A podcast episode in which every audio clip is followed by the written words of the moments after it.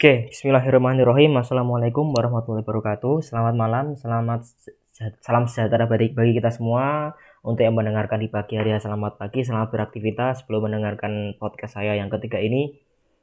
Kali ini saya merekamnya di malam hari, yakni pada tanggal 4 Februari 2020 jam 9 malam. Ya mungkin uh, para pemirsa mungkin akan mendengarkan ibadah suaranya yang agak sedikit berbisik karena ya rasanya nggak enak kalau sedikit bersuara keras dengan tetangga seperti itu. Ya seperti itulah adab dalam bertetangga dalam kos. Kalian pasti yang ngekos yang ibaratnya merantau di Yogyakarta akan mengalami hal semacam ini. Ya itu memang ada hal yang wajar seperti itu. Oke. Okay. Uh, eh, hari ini akan kami saya akan membahas tentang mata kuliah yang habis saya jalani pagi tadi. Ya mungkin kita saya ingin bercerita tentang uh, tentang apa yang telah terjadi hari ini dan juga khususnya dalam hal mata perkuliahan seperti itu. Bangun dan selesai ibaratnya memulai memulai pagi hari di jam 7 yakni mata kuliah SKI yang kepada sejarah kebudayaan Islam dan budaya lokal. Mapal ini mungkin menurut saya ini berbeda dengan di jurusan SKI karena saya ini jurusan IP ilmu perpustakaan dalam konteks SKI dan kebudayaan lokal ini pasti berbeda. Mungkin yang membedakannya adalah materinya mungkin kali ya. Untuk yang ini SKI dan kebudayaan lokal uh, mungkin ini ada sekitar 3 SKS kali ya. Jam 7 sampai jam setengah 8. Setengah jam 9.30 yang berarti mungkin jam setengah 10. Cukup lama kan? Nah, pada mapel SKI dan budaya lokal ini jadikan satu, ini diampu oleh dosen, dua dosen. Satu dosen utama, satu asisten. Yang utama adalah Profesor Dr. Muhammad Abdul Karim dan Bapak Muhammad Bagus Febrianto. Keduanya merupakan dosen tetap di Universitas Islam Negeri Sunan Kalijaga.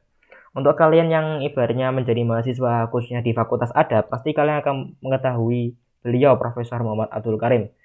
Beliau ini sangat, menurut saya nih, beliau itu adalah jabatan guru besar tetap di sejarah peradaban Islam pernah apa apa namanya e, meraih pendidikan sampai pasca sarjana hingga meraih gelar profesor sampai doktor juga profesor beliau juga ibaratnya menjadi guru besar tidak tetap di bidang SKI inilah sejarah Islam lah seperti itu di sekolah pasca sarjana UGM, UII, Yogyakarta dan Unisula Semarang. Beliau meraih gelar doktor di bidang dalam bidang sejarah Islam di IAIN atau UIN Sunan Kalijaga pada tahun 2003. Beliau sangat gemar menulis di berbagai jurnal dan media massa, baik nasional maupun internasional. Karyanya karyanya saja banyak diapresiasi oleh beberapa pihak dan malah bahkan banyak sekali. Beliau menjadi narasumber di berbagai forum lokal. Ini saya mencontek ya, karena saya membaca dari buku karangan beliau yang bernama berjudul Sejarah Pemikiran dan Peradaban Islam.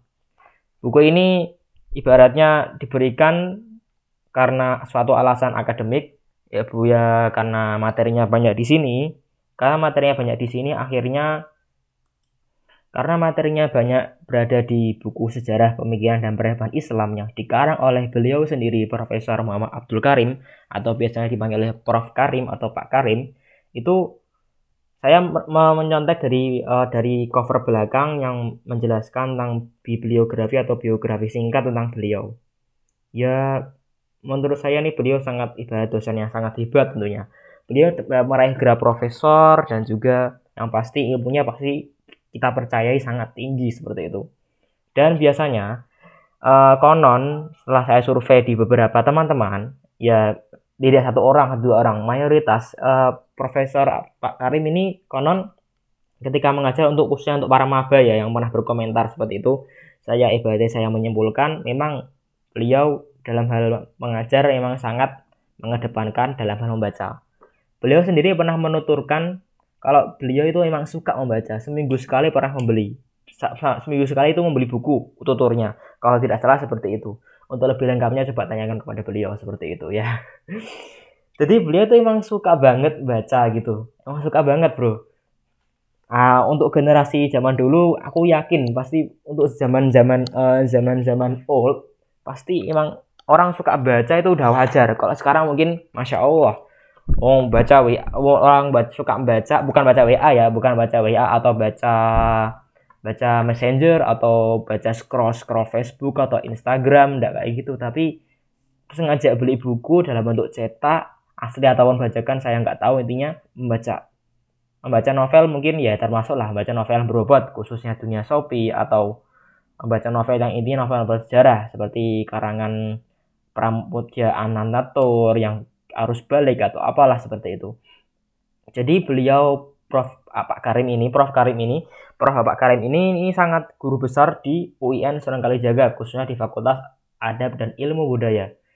Beliau mengarang banyak buku khususnya ya buku ini yang saya pegang yang ibaratnya baru saya beli, yang ibaratnya baru saya uh, baru saya dapatkan pagi tadi dan ya dalam waktu dekat saya segera, segera saya bayar. Maaf ya Mbak, Mbak ketua kelas ini segera tak bayar soalnya rasanya aneh kalau saya membaca belum bayar bukunya ya.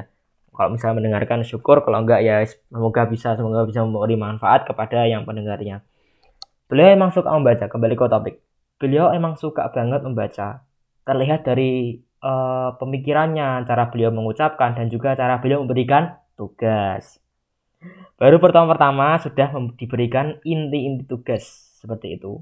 Beliau ketika proses mengajar di kelas saya tadi pagi kelas kami maksud saya itu didampingi oleh maksud saya ada asistennya. Yang intinya menurut saya sendiri ya mungkin ini ini mungkin saya berasumsi. Karena terkadang orang yang berintelektual tinggi atau memiliki IQ tinggi atau yang ibaratnya pemikirannya sangat dalam, deep thinking, itu sering uh, ketika bertutur atau ketika ngendikan nek cara bahasa Jawane gitu, ketika ibaratnya ketika menjelaskan atau memaparkan suatu gagasan ide, itu sering agak jelibet.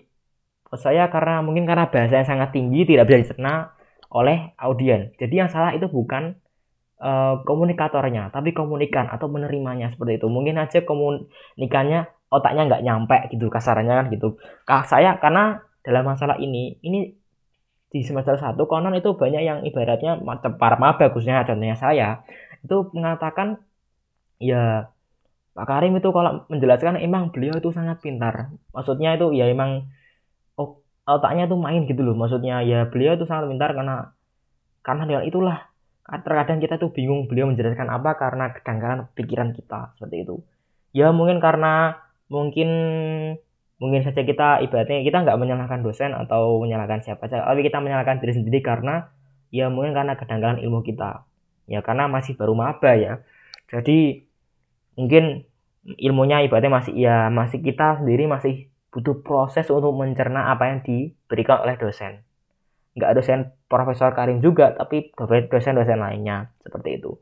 Dan hal tersebut kita harus ibaratnya ber ibaratnya mengacak diri, harusnya berintrospeksi, harusnya seperti itu, mengacak apakah aku ini udah betul atau belum. Kalau misalnya ada suatu pelajaran yang kita nggak paham, coba jangan salahkan pengajarnya. Coba kita mengacak diri sendiri dulu. Apakah kita udah betul atau dulu atau belum? Apakah ibaratnya kita sendiri ini udah udah apa apa kita pembelajaran kita yang salah atau atau apakah kita yang ibaratnya yang kurang kurang fokus atau seperti jadi jangan seketika kita menyalahkan ah gurunya nggak enak kayak gini. Jangan gitu karena mungkin aja sang guru udah berusaha payah memahami ibaratnya memberikan suatu pemahaman kepada murid tapi mungkin mahasiswa atau muridnya terkadang nyeleneh atau kurang fokus seperti itu. Karena ada beberapa dosen atau guru yang ibaratnya emang harus diperhatikan secara full tidak boleh disambil. Disambi cara bahasa Jawa disambi. Kalau bahasa Indonesia mungkin di multitasking di bahasa Inggris kan maksudnya. Kayak gitu. Jadi kembali ke SKI dan budaya lokal beliau di pertemuan pertama itu sudah membagi kelompok dan juga sudah menjelaskan inti-inti dari itu. Pelajaran apa sih matkul ini tuh membahas apa? Matkul SKI itu SKI dan kebudayaan lokal itu membahas apa? Contoh membahas tentang uh, sejarah atau perkembangan budaya Islam yang berkembang mulai dari Mekah atau mulai dari mana seperti itu. Jadi ketika pertemuan pertama beliau udah udah memberikan semacam paragraf yang sudah diketik dan di, yang dibacakan oleh sempat dibacakan oleh ke, uh, bu ketua atau ke, kata apa bimi kata istilah gimana ya? Ketua kelas lah gitu untuk memudahkan seperti itu. Beliau mendeskripsikan tentang deskripsi mata kuliah. Jadi mata kuliah SKI itu membahas apa? Membahas tentang penelusuran SKI, sejarah kebudayaan Islam. Sejak kemunculannya pada abad ke 7 Masehi. Dan masa sampai masa pengembangan mutakhir yang diamati dengan memberikan tekanan khusus kepada interaksinya dengan budaya lokal. Jadi mungkin ini mengintegrasikan dengan budaya lokal. Mungkin ini ya. Soalnya saya sendiri ini juga masih masih ambigu, masih masih masih ibaratnya masih abu-abu kasarannya ya karena masih bingung ini sebenarnya ini ini bahas apa karena saya juga masih abu-abu nggak tanya kakak tingkat seperti itu. Jadi tujuannya adalah dimasukkan agar mahasiswa kita atau kita semua ini dapat melakukan penelusuran warisan peradaban Islam secara mandiri dan kritis tentunya. Karena uh, maaf mungkin kalau pemirsa mendengar suara pesawat lewat karena karena kebetulan lewat dan tidak bisa di the noise di, di, eh, dikurangi deraunya oke lanjut dimaksudkan adalah kita sebagai mahasiswa itu bisa secara kritis memahami dan mendalami tentang sejarah atau warisan kebudayaan Islam dalam yang dikaitkan dengan budaya lokal seperti itu dan memberikan nilai yang seimbang terhadap terhadap terhadapnya ya terhadap tadi. Jadi tujuan pembelajaran SKI ini adalah untuk untuk ibadah kita itu bisa menyingkapi, bisa man, secara mandiri mempelajari seperti itu. Enggak salah salah tompo nek cara bahasa Jawa niku enggak ora salah tompo ngono lho. Nek cara bahasa Indonesia ya ibaratnya kita enggak salah paham. Jadi nyambung gitu loh. Ibaratnya enggak ketika kita membahas masalah ini jadi kita bisa nyambung yang dibahas apa, yang dijak respon apa, ada kaitannya, dan tentunya memberikan solusi seperti itu. Dan evaluasi strateginya ya cenderung beliau memberikan uh, model model pembelajaran yang berbasis menulis atau membaca. Jadi beliau cenderung ibaratnya suka memberikan makalah kasarannya ya. Nah, untuk dosen seperti ini kita harus mengapresiasi. Karena apa? Coba bayangkan, kalau misalnya dosen itu memberikan tugas semacam makalah atau tulisan yang ditulis tangan, itu memang kalau kita memandang dari sisi mahasiswa itu kayak ya sambat gitu kan. Soalnya menulis itu ya saya juga menyadari menulis itu emang ibaratnya ya emang suatu kegiatan yang ibaratnya nggak bisa diunduh. Diunduh tuh nggak bisa di kalau misalnya salah ya tip ad. Kalau misalnya tip ad nggak boleh yang ulang dari awal kayak gitu. Atau misalnya ketika tengah-tengah nulis ternyata oh ini ternyata ini babnya salah. Bilang oh ini babnya ternyata salah. Harus itu ya emang harus mengulang lagi harusnya seperti itu. Nah beliau modelnya suka seperti itu. Makalah suka bikin makalah apa suka memberikan tugas semacam makalah membahas ini ini yang diskusi seperti ini ini ini. Dan model model pembelajaran seperti ini kita harus mengapresiasi karena apa dengan model pembelajaran seperti ini itu dosen dosen itu harus on time on time dalam arti itu memberikan ibaratnya selalu setia membaca per anak atau per kelompok tugas yang yang tadi diberikan yang kemudian diserahkan. Jadi dosen seperti ini harus kita apresiasi dan harus syukuri. Seperti itu ya meskipun ketika awal-awal maba atau saya sendiri terkadang sempat mikir ya Allah Gusti maksudnya ya kenapa kok suka tugas kayak gini ya karena ya mungkin mungkin kali aja kan tugas seperti ini kan membutuhkan banyak pikiran untuk untuk uh, untuk mengerjakan atau semacamnya itu. Padahal di sisi lain uh, sang dosen itu harus ibaratnya mengecek atau membaca semuanya. Itu kalau dosennya dosen yang sangat teliti dan beliau Pak Karim ini ini sangat termasuk dosen yang sangat teliti dalam hal, hal tersebut. Jadi ya memang ya bu, ya harus diterima semacam ini dan tidak, tidak boleh mengeluh. Coba coba bayangkan gini aja kalau kalau kita atau pemirsa ini bertukar kondisi bertukar nasib misalnya menjadi nggak usah bertukar nasib lah jadi asistennya lah gitulah kita bayangkan dari asistennya yang ibaratnya ikut membantu mengoreksi contoh ya ikut membantu mengoreksi tugas-tugas yang di, yang tadi diberikan oleh sang dosen yang kemudian diserahkan dari mahasiswa kita mengecek kata tugasnya menjadi asistennya dan itu kita bisa bayangkan capeknya kayak apa kan pasti pasti pasti kalian bisa membayangkan kayak gitu Nah itu nah itu termasuk yang ibaratnya harus diapresiasi semacam hal tersebut. Karena apa? Ya ibaratnya memberikan tugas seperti itu ku ibaratnya dosen harus bekerja dua kali lipat atau bahkan mungkin lebih semacam itu. Dan beliau beliau dalam mengambil pembelajaran ini beliau mempunyai banyak banyak rujukan daftar pustaka. Ini yang sempat difoto oleh oleh ibu ketua maksud saya oleh ketua kelas. Ini ada banyak ada berapa hampir satu halaman penuh malah ini. Intinya ini banyak dan dan beliau sudah memberikan rujukan buku maksud saya ya memberikan memberikan ibaratnya inilah patokan contoh yang ibaratnya versi ringkasnya dalam hal SKI dalam lingkup Islam. Yakni buku yang berjudul Sejarah Pemikiran dan Peradaban Islam yang uh, yang berhalaman yang memiliki tebal halaman sampai 396 terbitan mana ini? Terbitan Bagaskara. Cetakan ke cetakan ke berapa ini ya intinya cetakan yang ibadah di baru lah. Seperti itu. Hmm. jadi oh dan dan hebatnya lagi ini yang ibaratnya ini baru pertama kali pertemuan pertama hari kedua setelah kuliah. Hari kedua perkuliahan beliau sudah memberikan tugas. Oke tugas kelompok tugas makalah itu tugas meresum. Nah ini loh meresum. Meresum membaca. Karena dalam tugas untuk meresum buku kita nggak mungkin kita harus menyelesaikan buku yang harus dibaca tersebut. Maksudnya harus diresum tersebut. Karena nggak mungkin kita meloncat ibaratnya meresum sambil meringkas. Wah itu multitasking dan itu sangat sulit. Saya sendiri mungkin kalau kepepet tapi tetap aja sulit kayak gitu. Dan hasilnya pun sangat buruk ketika memadukan antara meresum dan meringkas maksudnya meresum dan membaca. Kayak gitu.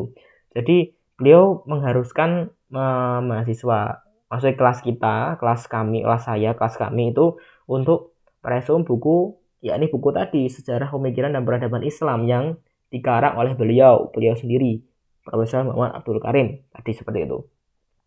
Ya um, buku dan ini untuk meresum buku ini untuk mendapatkan nilai UTS ulangan tengah semester. Jadi di mata kuliah SKI dan budaya lokal tidak ada UTS karena UTS-nya sudah ibaratnya kita sudah mempunyai gambaran bagaimana nilai kita karena kita bisa membuat nilai kita sendiri dengan yaitu mengerjakan resum buku itu.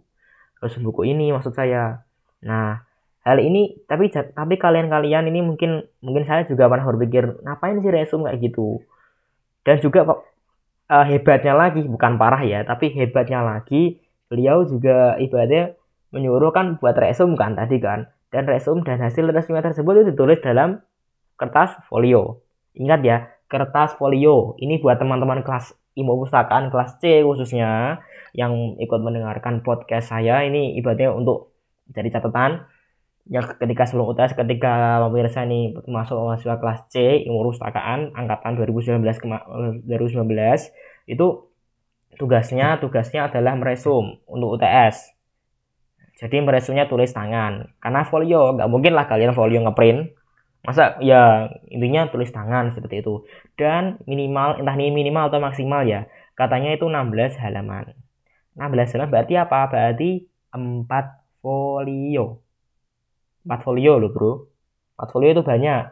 Tulis tangan bukan ketikan loh. Kalau ketikan mungkin aku bisa lebih mungkin ya karena udah biasa nulis novel atau nulis nulis apalah yang nggak berguna kayak gitu yang ibaratnya untuk sekedar memecah pikiran kayak gitu. Jadi jadi ya meresum buku ini semua ini itu bertujuan apa bertujuan agar kita tuh meningkatkan minat baca karena kita sebagai mahasiswa khususnya di jurusan ilmu perpustakaan itu harus on time update akan informasi, baca berita, tapi baca beritanya yang berita yang valid. Seperti yang saya terangkan di pertemuan di podcast sebelumnya, berita ciri-ciri berita yang ibadah yang ciri-ciri berita yang ciri-ciri informasi yang ibadah berkualitas adalah tepat waktu, sederhana, konsisten, relevan, terbaru, akurat, rinci, dan valid. Nah, seperti itu. Jadi kita sebagai mahasiswa itu harus meningkatkan minat baca, melek intinya, malah literasi seperti itu. Nih, seperti itu. Dan beliau juga dalam sistem kelas itu dalam ketika mengajar beliau itu ibaratnya ketika khususnya dalam hal uh, bedah makalah misalnya ada kelompok selesai makalahnya kemudian dipresentasikan itu beliau itu sangat uh, tidak membolehkan maksudnya tidak membolehkan untuk menggunakan ponsel di zaman sekarang kan udah zaman industri 4.0 kan semua serba HP serba modern serba internet atau IoT Internet of Things seperti itu. Jadi ketika ketika ada prosesi bedah makalah kelompok seperti itu itu uh, para para audien atau mahasiswa lain yang tidak mendapat giliran giliran itu diharuskan untuk menyimak menyimak makalah tersebut tapi tidak dengan HP dengan apa? Yakni hal ini dibebankan oleh kelompok yang maju tadi misalnya saya ya ini ini termasuk catatan yang yang harus yang harus diingat-ingat ya untuk pemirsa ya yang alhamdulillah yang menjadi mahasiswa di kelas C, kelas C ilmu perpustakaan. Untuk ketika kalian maju di makalah, itu kalian harus memberikan fotokopi, fotokopi salinan. Fotokopi salinan yang intinya itu adalah ya tadi, misalnya ya, saya makalahku dasar saya tentang hal ini, misalnya hal ini. Dan saya harus memberikan apa memberikan teman-teman uh, teman-teman kelompok lain salinan salinan itu salinan makalah ini dalam versi yang kecil. Misalnya fontnya dikecilkan atau ada bagian hilangkan misalnya cover kan nggak penting kan. Nah, intinya isi dari makalah tersebut. Jadi ketika makalah berlangsung misal maksudnya ketika beda makalah berlangsung semuanya menyimak tidak dengan HP seperti itu. Ya kita ambil sisi positifnya saja. Karena mungkin ketika dengan HP atau nggak dengan kertas seperti itu nggak semacam tradisional seperti itu mungkin aja akan adanya rancu. Rancu kalian tahu rancu maksudnya ya ibaratnya nggak ada yang ada yang nggak memperhatikan atau ada yang nggak fokus atau ada yang ibaratnya ingin memperhatikan tapi nggak ada medianya seperti itu. Ya kita ambil sisi positifnya aja. Karena dari semacam ini mungkin ada maksud tersendiri yang mungkin kita belum kita pahami karena kedanggalan ilmu kita seperti itu beliau beliau cenderung uh, cenderung ibaratnya mengedepankan tugas seperti makalah, resume seperti itu. Jadi persiapkan kalian ketika mendapatkan tugas atau ada adik kelas atau calon-calon mahasiswa UIN Sunan Kalijaga yang khususnya ingin masuk perpustakaan. Jadi kalian harus siap membaca kayak gitu intinya. Harus siap membaca on time seperti itu. Saya sendiri jujur ya, saya sendiri sebenarnya masih kalau dalam hal membaca itu masih lamban. Lamban. Lamban ku misalnya tuh nggak bisa dong on time setia setiap hari kayak gitu nggak bisa mas kayak gitu aku jujur saya tuh nggak bisa seperti itu jadi sedikit sedikit sedikit sedikit gitu itu pun nggak nggak nggak konsisten maksudnya nggak istiqomah seperti itu jadi misalnya hari ini saya makan 20 halaman itu belum tentu besok itu 10 halaman malah mungkin nggak baca mungkin seperti itu tapi besoknya mungkin bisa 50 halaman atau 5 halaman jadi jadi naik turun naik turun gitu seperti itu nah bagian kelompok saya alhamdulillah sudah dapat jadi pertemuan pertama itu langsung teman-teman teman-teman kelas langsung dibagi. Satu kelompok dua orang. Jadi langsung dibagi bagi-bagi seperti itu. Langsung mendapatkan materi yang hendak dibahas tiga minggu ke depannya, tiga pekan setelahnya ya. Tiga pekan atau dua pekan yang intinya pertemuan ketiga seperti itu. Ya itu kelompok tiap kelompok beda bahasanya dan kalau saya sendiri materi yang akan dibahas mungkin saya akan ibaratnya latihan podcast juga tentang materi yang akan saya bahas juga besok yakni Islam dan kebudayaan masyarakat Asia Selatan di awal kesul di awal hingga Kesultanan Delhi. India seperti itulah ya semoga uh, saya minta doa kepada pemirsa semoga saya diberikan kelancaran kepada saya dan juga teman-teman dalam menjalankan tugas ini. Oke. Dan juga beliau juga memberikan uh, ini mungkin saya sharing ya, sharing ya, sekedar sharing ya. Beliau dalam memberikan tugas itu cukup detail. Contoh ya kan saya kan tadi kan kita diberikan tugas makalah kan Nah, makalah tersebut itu diberikan ibaratnya tugas yang detail juga. Makalah itu misalnya paling sedikit itu 10 halaman. Dan 10 itu udah dibagi strukturalnya. Jadi 10 itu satu daftar isi halaman, terus 8-nya isi, dan satu daftar pustaka. Kalau digabung 8 tambah 1 tambah 1 sama dengan 8 tambah 2 sama dengan 10. Seperti itu. Nah itu adalah struktural makalah minimum seperti itu. Kalau maksimalnya mau 20 ya terserah karpe seperti itu seperti itu. Nah, ya intinya disiplin eh, dan beliau juga sangat mengedepankan kedisiplinan sikap dan juga outfit. Contoh untuk untuk kalian yang ibaratnya rambutnya gondrong atau enggak tertata rapi, nah itu kalau bisa dirapiin ya. Soalnya ya ini sekedar nasihat juga untuk pemirsa yang uh, mendengarkan sebelum ibaratnya menjalani kuliah yang diambil oleh beliau persiapan karena beliau modelnya itu ya karena ya mohon maaf karena beliau kan profesor dan juga uh, beliau kan udah sepuh. Pastinya kan pastinya beliau sangat uh, sangat teliti dalam hal kedisiplinan. Seperti itu. Beda pada dosen-dosen baru seperti itu. Ya kalian pasti paham lah yang saya maksudkan saya takut kalau yang mendengar ini uh, tenaga pendidik saya malah bisa kena tegur kayak gini malah. Duh isin aku malah. Ya seperti itu. Ingat semua semua yang kalian lakukan ini meskipun berat pasti ada ganjarannya seperti itu. Ingat pada uh, istilah no sacrifice no victory. Jadi tidak ada pengorbanan, tidak ada kemenangan. Jadi kalian berkorban, berkorban ibaratnya meluangkan waktu yang ibaratnya kalian buat kalian rebahan untuk mengerjakan tugas yang diberikan oleh para dosen. itu paling pasti akan mendapatkan banyak manfaat atau banyak banyak pelajaran yang kalian ambil. Coba kalau misalnya ibaratnya kalian akan memahami bagaimana cara maksud saya tuh kalian akan memahami intinya kalau bisa nggak ibaratnya mencari momen-momen yang nggak manfaat gitulah. Maksudnya menghindari uh, kayak rebahan seperti itu. Ya rebahan itu boleh. Ya tapi ketika ada tugas ya ya harusnya diselesaikan dulu. Karena kalau misalnya nggak diselesaikan dulu kan pasti nggak tenang kan gitu. Saya sendiri jujur ya saya sendiri nggak tenang seperti itu. Seperti itu. Nah lanjut. Ini mungkin kiranya yang mata kuliah SKI dan kebudayaan lokal yang dijadikan satu ini saya kira udah cukup saya bahas. Ya intinya ya kalian harus tetap hormat kepada beliau dan juga kepada dan dosen dan intinya kepada para tenaga pendidik lainnya nggak cuma dosen Prof. Karim juga. Intinya ya tetap hormat seperti itulah. Karena ingat beliau itu mendidik kalian. Jadi saya pernah saya ingat apa yang yang dituturkan yang di apa yang ibadah yang nasihat oleh DPA saya intinya bagaimanapun watak dosen atau bagaimana dosen memberikan metode pembelajaran kepada kalian itu harus kalian hormati dan juga kalian patuhi. Karena apa? E, kalian harus percaya. Percaya apa maksudnya ya? Percaya kalau dosen itu memberikan atau memberikan hal semacam ini tuh tujuannya adalah mendidik kalian. Seperti itu. Ya kadang ini bisa menjadi mood booster buat saya sendiri dan juga kawan-kawan pemirsa ya. Intinya tuh kalian kalau nggak diginiin nggak bakal berkembang kayak gitu ya semacam itulah intinya yang ibadah bisa saya sampaikan sebagai mood booster. Oke setelah pembahasan mungkin ini cukup karena pembahasan tentang tentang apa? Tentang yang tadi mata kuliah SKI dan dan budaya lokal itu udah cukup. Dan lanjut di lanjut di pertemuan maksudnya lanjut saya maksud maksudnya lanjut di mata kuliah selanjutnya yakni filologi yang diampu oleh sebentar sebentar saya buka contekan sebentar diampu oleh beliau Ibu Afiati Handayu Diah Fitriani nah ini untuk kalian yang ya, untuk kalian yang menjadi yang ibaratnya teman-teman seangkatan pasti kalian per, oh, udah mengenal beliau Bu Afi atau ya katakanlah Bu Afi lah seperti itu. Beliau guru bahasa Indonesia di semester 1. Kalian pasti pernah mengalami, pasti pernah mengalami diajar oleh beliau, diambil oleh beliau, presentasi di hadapan beliau atau ya semacam seperti itu.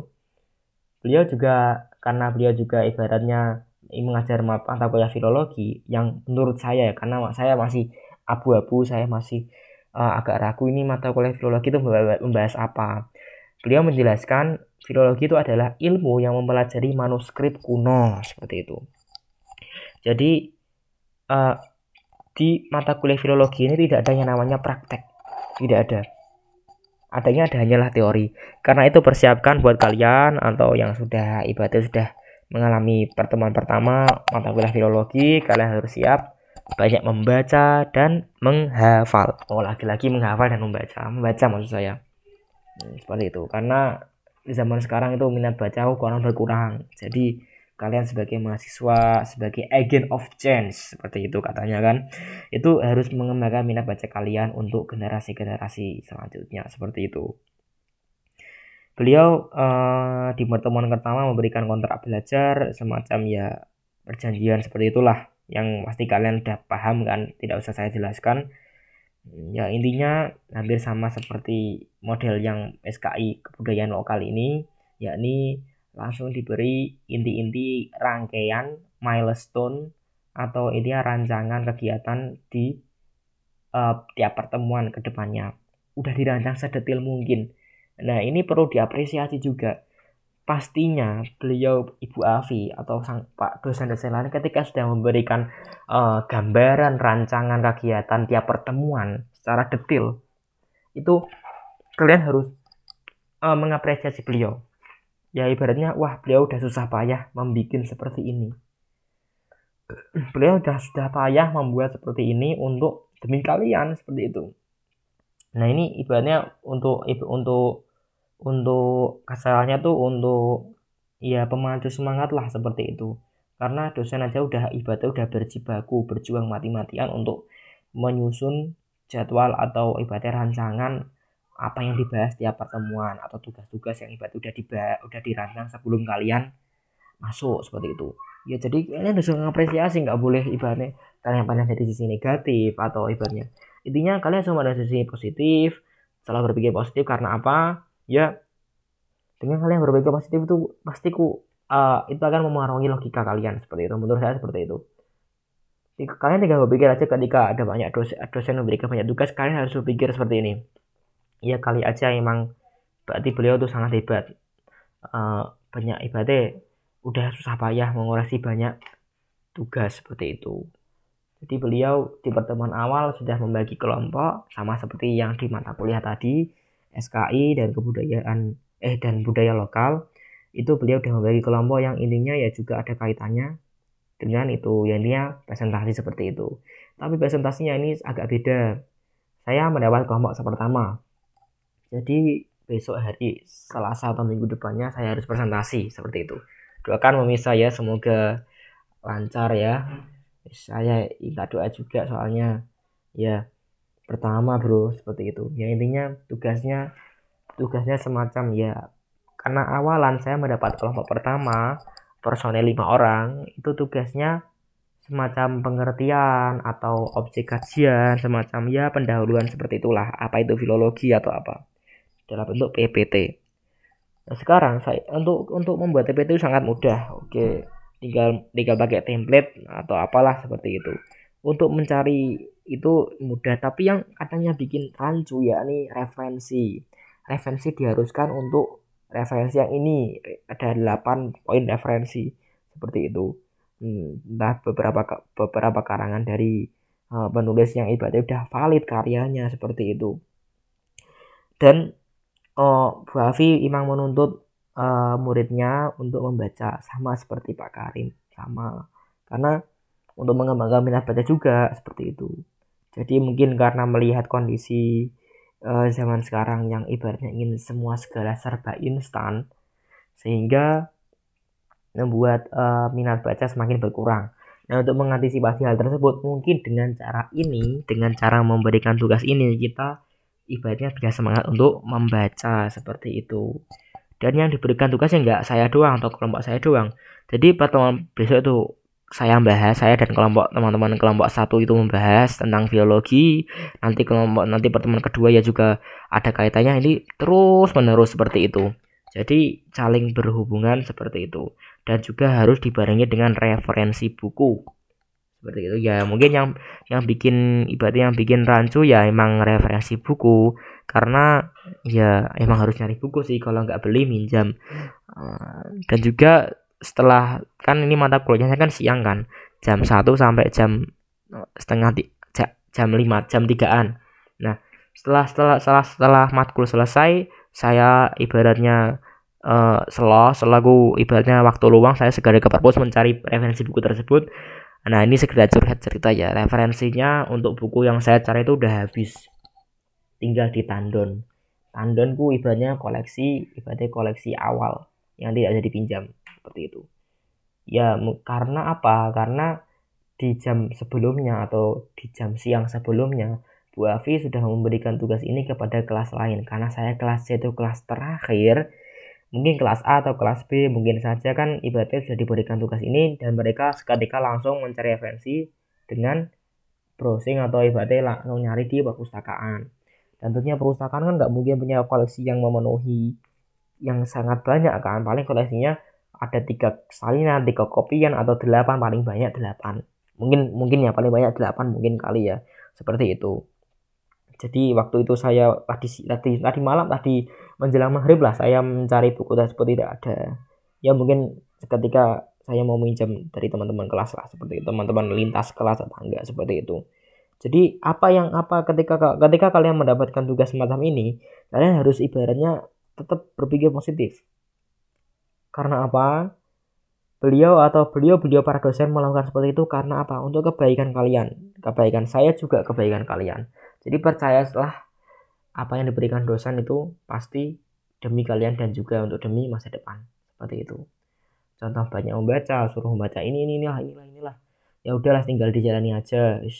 sambat itu boleh sambat yang penting itu ya jangan ibadah jangan parasit lah seperti itu ya udah udah udah 35 menit ini saya ngomong cukup lama ya setengah jam sendiri capek aku saya ngerekam ini uh, saya ngerekam udah sampai hampir jam 10 karena keenakan main HP sama main laptop lupa kalau belum rekaman belum belum itu belum ibadah belum siaran ibadah menerangkan ulang ibadah mengupas ulang sinau bareng sinau neh apa yang diterangkan oleh tadi sekaligus latihan ngomong.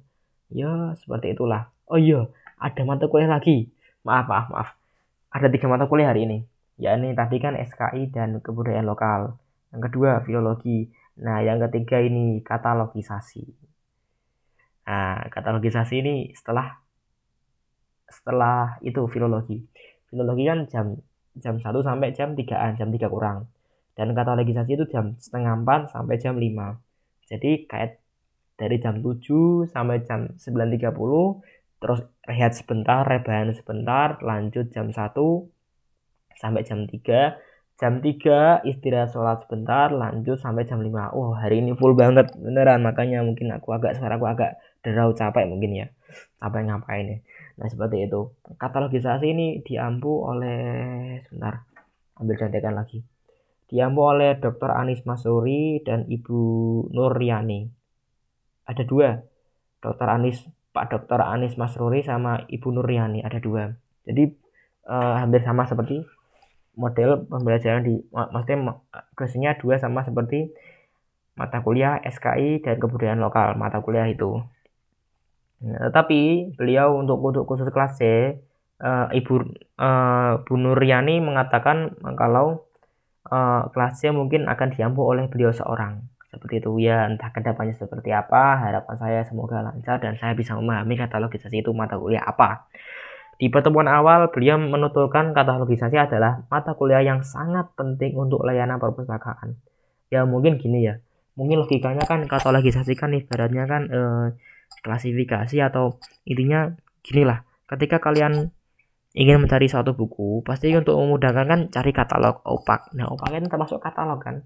Nah cara untuk mengatalogisasi misalnya buku ini tetap untuk ini buku ini itu termasuk genre buku yang ini buku ini termasuk buku bagian untuk membahas yang ini. Nah katalogisasi mungkin mungkin aja ya. Mungkin aja membahas semacam hal tersebut.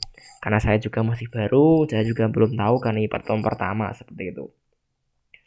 Ya sebentar. Ini kayaknya beliau saya juga sempat memotret uh, uh, milestone pembelajaran apa studi beliau Ibu Nurpiani benar nah sekali beliau. Tunggu tunggu tunggu tunggu Nah, beliau itu uh, uh, apa sebenarnya perjalanan hidup maksud saya dalam hal dalam hal uh, dalam hal astagfirullahaladzim lupa aku. Maksud saya itu bukan bukan perjalanan hidup. Organisasi apa beliau itu pernah menjadi apa sebelum menjadi dosen sebetulnya. Jadi beliau uh, emang dosen maksudnya emang mahasiswa di jurusan ilmu perpustakaan mengambil S2 pada prodi yang ada hubungannya dengan ilmu perpustakaan seperti itu. Beliau sempat menjadi beliau Ibu Nuryani sempat menjadi pustakawan di SD Negeri Madusari 1 di tahun 2014 sampai 2019 menjadi tim mengolah atau menjadi part time di Universitas Perpustakaan UIN Sunan Kalijaga Yogyakarta di tahun 2014 dan uh, dan sempat sempat menjalani PPL dan mengikuti tim pengolahan pustaka mungkin seperti itu dan magang di perpustakaan. Intinya beliau itu ibaratnya udah banyak mengikuti banyak program yang ini ada berhubungan dengan kepustakawanan jadi menurut saya beliau itu dosennya sesuai mengajar di mata kuliah katalogisasi. Karena beliau itu beliau Ibu Nuryani itu menurut saya sendiri ya beliau itu udah udah banyak mempunyai pengalaman banyak dalam hal mengolah mengolah seperti itu. Mengolah buku misalnya. Katalogisasi kan bisa diartikan mengolah buku kan. Karena ibaratnya e, intinya perpustakaan kan memberikan fasilitas atau kemudahan bagi pemustaka atau masyarakat untuk mencari informasi atau data atau buku intinya semacam itu. Jadi Bunturan itu udah emang udah sesuai seperti itu. Dan juga beliau juga aktif di organisasi banyak organisasi yang beliau ikuti.